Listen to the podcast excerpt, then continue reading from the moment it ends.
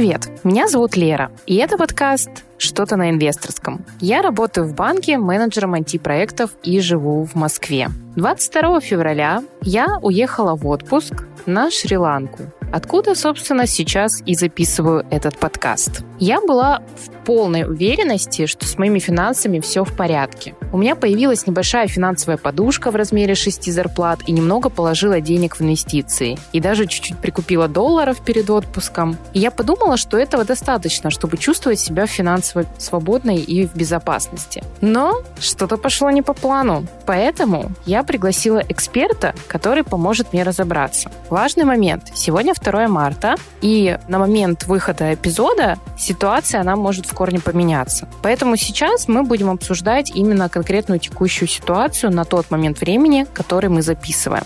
В этом эпизоде мы будем обсуждать, как же нам реагировать на ситуацию в целом, каких условий лучше дождаться, чтобы вернуться к инвестициям, и куда положить э, те деньги, которые у нас э, еще остались. Сегодня у меня в гостях Андрей Тарасов, Андрей работает менеджером продуктов платформы для инвестиций в инвестор, является финансовым экспертом-аналитиком и частным инвестором. В общем-то, с инвестициями дружит уже больше 13 лет. Привет, Андрей. Андрей, как твое настроение? Привет, Валерия. Настроение отличное. Расскажи, что ты думаешь о текущей ситуации? Что сказать? Текущая ситуация, она беспрецедентна, наверное, для нашей страны, потому что еще неделю назад все было ну, можно так сказать, э, безоблачным. Вставали, шли на работу, открывали брокерское приложение и спокойно инвестировали. А сегодня, например, торги в биржах закрыты. Это если мы говорим касаемо инвестиций. На нас наложили большое количество санкций. И мы должны адаптироваться к новой реальности, но на то мы профессионалы, чтобы к новой реальности адаптироваться и уже планировать свое будущее, свои инвестиции, свои вложения, исходя из того, что имеем. Когда я уезжала из России, то напряжение, оно как-то летало в воздухе, доллар немного штормило, но как будто бы все было в порядке, и, кажется, вообще никто не ожидал э, такого поворота событий. И у меня очень много друзей, которые потеряли огромные суммы денег, потому что они вкладывались в российские компании. Сейчас биржи закрылись, э, доллар начал расти как на дрожжах. Мне первое время вообще было больно заходить в свое приложение по инвестициям. Хоть у меня не очень большая сумма, но смотреть, как э, Сбербанк, который, казалось бы, самым стабильным и растущим, падает на 60%, было просто невыносимо. И сейчас у меня там лежит небольшая сумма на брокерском счете, около там 100 тысяч рублей в акциях ну, уже, наверное, меньше, чем эта сумма, и около там тысячи долларов, э, которые лежат именно, вот я покупала через брокерский счет. И также у меня есть деньги, которые просто на сберегательном счете под очень-очень-очень низкий процент, там, по-моему, один процент, и, собственно, все. Поэтому мне очень хотелось бы узнать, э, что сейчас делать с деньгами и вообще стоит ли покупать акции, пока они упали, потому что бытует мнение, что это даже хорошо, ну, оценка будет, э, наверное, следующая. Она будет немножко консолидированная по отрасли финансовых и инвестиционных советников, которые высказывают э, мнение такое. Сейчас э, самое главное – это не приумножить, а сохранить. То есть не делать каких-то супер резких движений, не думать, что вот акции упали и нужно срочно, это называется у нас выкупать дно, потому что может э, снизу постучать э, второе дно. Это означает, что акции могут упасть еще ниже. То есть, если кажется, что Сбербанк раньше стоил 350, а потом 250 дешево, его надо покупать, то это может быть не так, потому что в итоге Сбербанк вот на последней торговой сессии закрылся 130. Есть люди, которые его купили, а в итоге сейчас, ну, за рубежом торгуются дешевле, у нас торги закрыты. Условно говоря, никаких резких движений. Это первое. Второе, сейчас, э, да, привлекательные ставки по вкладам. Во вкладах э, принято хранить подушку безопасности, о ней мы э, дальше поговорим, но, тем не менее, Часть денег, безусловно, стоит разместить во вклады, потому что даже самые надежные банки нашей страны подняли ставку по вкладам до 20% и выше из-за того, что Центральный банк ключевую ставку поднял. Вклад становится более или менее привлекательной историей. Примерно равная ставка по вкладу и по инфляции текущей, такой реальной. Касаемо инвестиций, нужно дождаться открытия торгов э, на московской бирже. Санкт-Петербургская биржа с зарубежными э, бумагами торгуется. Уже исходя из открытия торгов на московской бирже, мы будем смотреть, э, как будут торговаться наши отечественные бумаги. Буквально вчера правительство объявило меры поддержки отечественного фондового рынка, собирается направить до 1 триллиона рублей на выкуп наших отечественных ценных бумаг. Кроме того, сами компании смогут выкупать э, ценные бумаги свои, акции своих компаний для того, чтобы поддержать котировки. То есть э, ценные бумаги в российские сильно упали, но есть меры поддержки. Тут еще что нужно сказать. Инвестировать или нет, зависит, конечно, от финансовых целей от того, какие цели вы сами перед собой ставите. Условно говоря, если у вас финансовая цель через год, например, там, поменять машину, то на год в принципе не инвестируют. На год лучше оформить вклад, и это хорошая история. А если есть финансовые цели через 3 года, через 5 лет, э, через 15 лет ваш ребенок э, пойдет учиться в ВУЗ, то здесь уже нужно подбирать э, инструменты, исходя из ваших финансовых целей. Например, если вы хотели бы, чтобы ребенок пошел учиться в Европе, то и нужно подбирать инструменты, привязанные к евро. О финансовых целях мы, я думаю, поговорим в одном из следующих выпусков, но инвестиции, как и вклады, это инструменты. Все нужно привязывать к финансовым целям. Слушай, да, мне еще предстоит составить свои финансовые цели. Это будет э, следующая остановка нашего подкаста.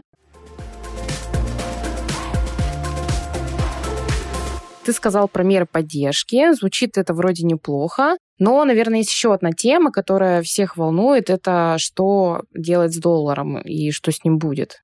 Во-первых, сейчас валюта очень сильно выросла в цене. А во-вторых, опять же, с какой целью валюту покупать? Чтобы она просто лежала? Либо чтобы ее потратить на какую-то финансовую цель в валюте? Тоже от цели нужно отталкиваться, Валерия. Зачем ее покупать? Вот какой вопрос нужно прежде всего задать себе. Зачем мне валюта? Если это евро, чтобы открыть вклад под 2%, ну, это странная история, потому что рубли дают 20. И если вы верите, что евро будет не 110 рублей, а 150 рублей, ну, вопрос будет ли. Изначально ваш портфель должен быть, ну, это называется диверсифицирован, то есть э, разложен по нескольким валютам, и тогда будет спокойнее. Вот эта ситуация, которая произошла, она показала, что когда портфель не только в рублях, неважно, он во вкладах, либо в инвестициях, когда портфель не только в одной валюте, там, в рублях, а в нескольких, тогда вы чувствуете себя спокойнее.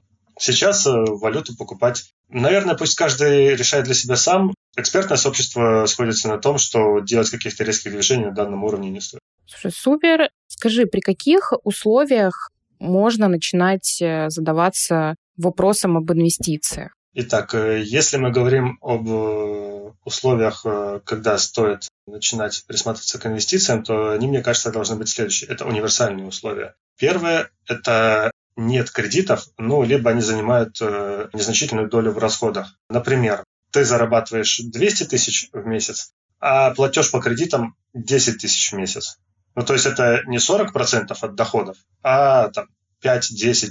Ты можешь присматриваться таким образом к инвестициям. Иначе нужно сначала погасить кредит, особенно если он под высокий процент, и потом смотреть уже на инвестиции. Второе условие – это наличие так называемой подушки безопасности, резервного капитала, кто как называет. Что это такое? Это когда у тебя есть три, а лучше шесть ежемесячных бюджетов на расходы. То есть не шесть зарплат, условно, вот ты опять-таки 200 тысяч в месяц зарабатываешь, а расходуешь 100 тысяч. Вот нужно не 6 умножить на 200, а 6 умножить на 100, 600 тысяч рублей, чтобы было в качестве резервного фонда. Чтобы, если вдруг ситуация поменялась, не дай бог, э, работу потерял, приболел, там что-то еще, то вот этот резервный фонд поможет продержаться. Третье условие – это доходы должны стабильно превышать расходы. То есть должна оставаться та самая дельта, которую мы и направляем на инвестиции каждый месяц. Инвестировать нужно каждый месяц. Понятно, хорошо, когда есть какая-то определенная сумма. Вот э, на твоем примере это 1 миллион рублей. Но, например, мы же говорим о том, когда стоит присматриваться, когда этой суммы еще нет, кроме резервного фонда. Резервный фонд мы держим в инструментах типа вклада с возможностью снятия и пополнения, либо на накопительном счете. Потому что если что-то произошло, деньги должны быть э, ну, в зоне доступа. А инвестиции должны направляться вот ежемесячно в какие-то определенные инструменты, уже исходя из нескольких параметров. То есть доходы должны стабильно превышать расходы. Не нужно жить в минус. Вот три условия. Я пока тебя слушала, проверила, какие условия у меня для инвестирования выполняются сейчас. И сейчас у меня результат 2 из 3. Буквально недавно я избавилась от э, ипотеки путем продажи квартиры, и заодно появилась у меня от этой сделки подушка безопасности, да, которая говорила ранее. Но есть проблема с тем, что мои доходы и расходы всегда равны, вне зависимости от того, сколько я зарабатываю.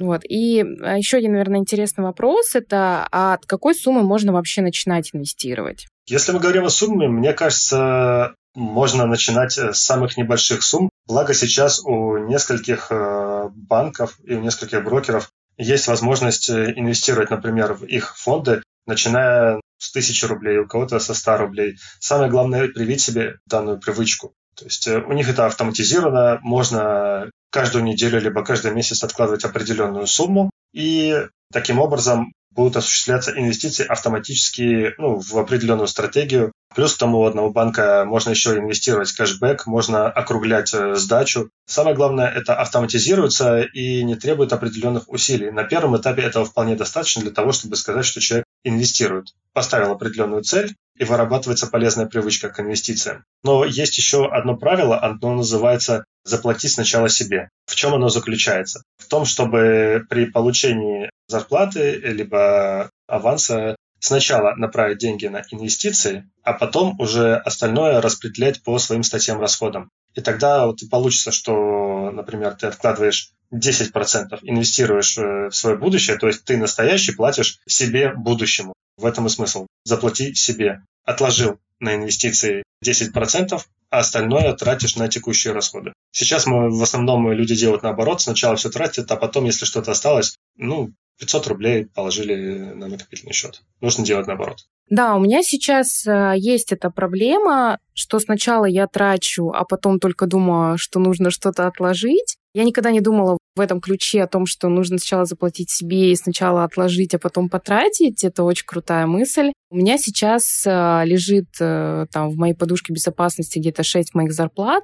Просто, я уже говорила, да, там на сберегательном счете, без каких-либо вкладов и депозитов. Я, честно говоря, не знаю, стоит ли их сейчас переводить во вклад или попробовать их перевести что-то другое, или посидеть еще подождать. В общем, непонятно. Касаемо вкладов, тут, конечно, нужно смотреть, если до окончания там, действующего вклада остается условно 1-2 месяца, то, наверное, стоит подержать, пока текущий вклад окончится, чтобы проценты не потерять, а потом под новый вклад оформлять, чтобы доход не был потерян. Ты сказала, что у тебя подушка безопасности 4-6 твоих зарплат. Обрати внимание, нужно 4-6 твоих расходов. Если у тебя расходы с зарплатами совпадают, корректируй.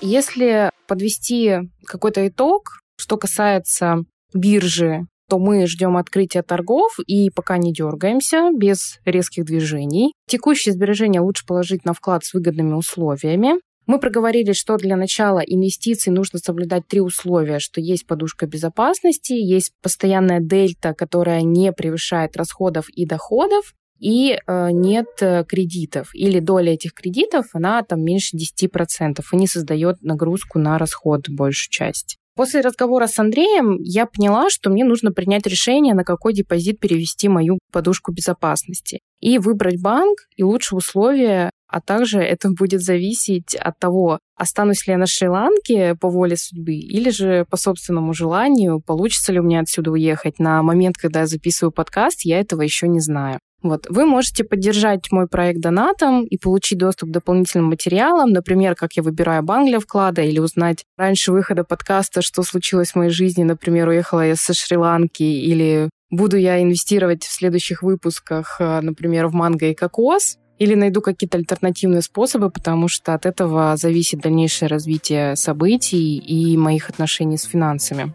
А если вы, как и я, оказались в ситуации недопонимания, то мои партнеры в Инвестор, у них есть прекрасный сервис э, консультации с советником. Вы можете, будет ссылочка в описании, воспользоваться бесплатной консультацией первой, чтобы определить, насколько вам вообще может финансовый советник помочь. Проходите по ссылочке в описании. Следующем эпизоде я планирую проанализировать свои расходы, бюджет и сформировать цели. Увидимся. Подписывайтесь на подкаст и ставьте лайки. Не забываем ставить комментарии. Пока-пока.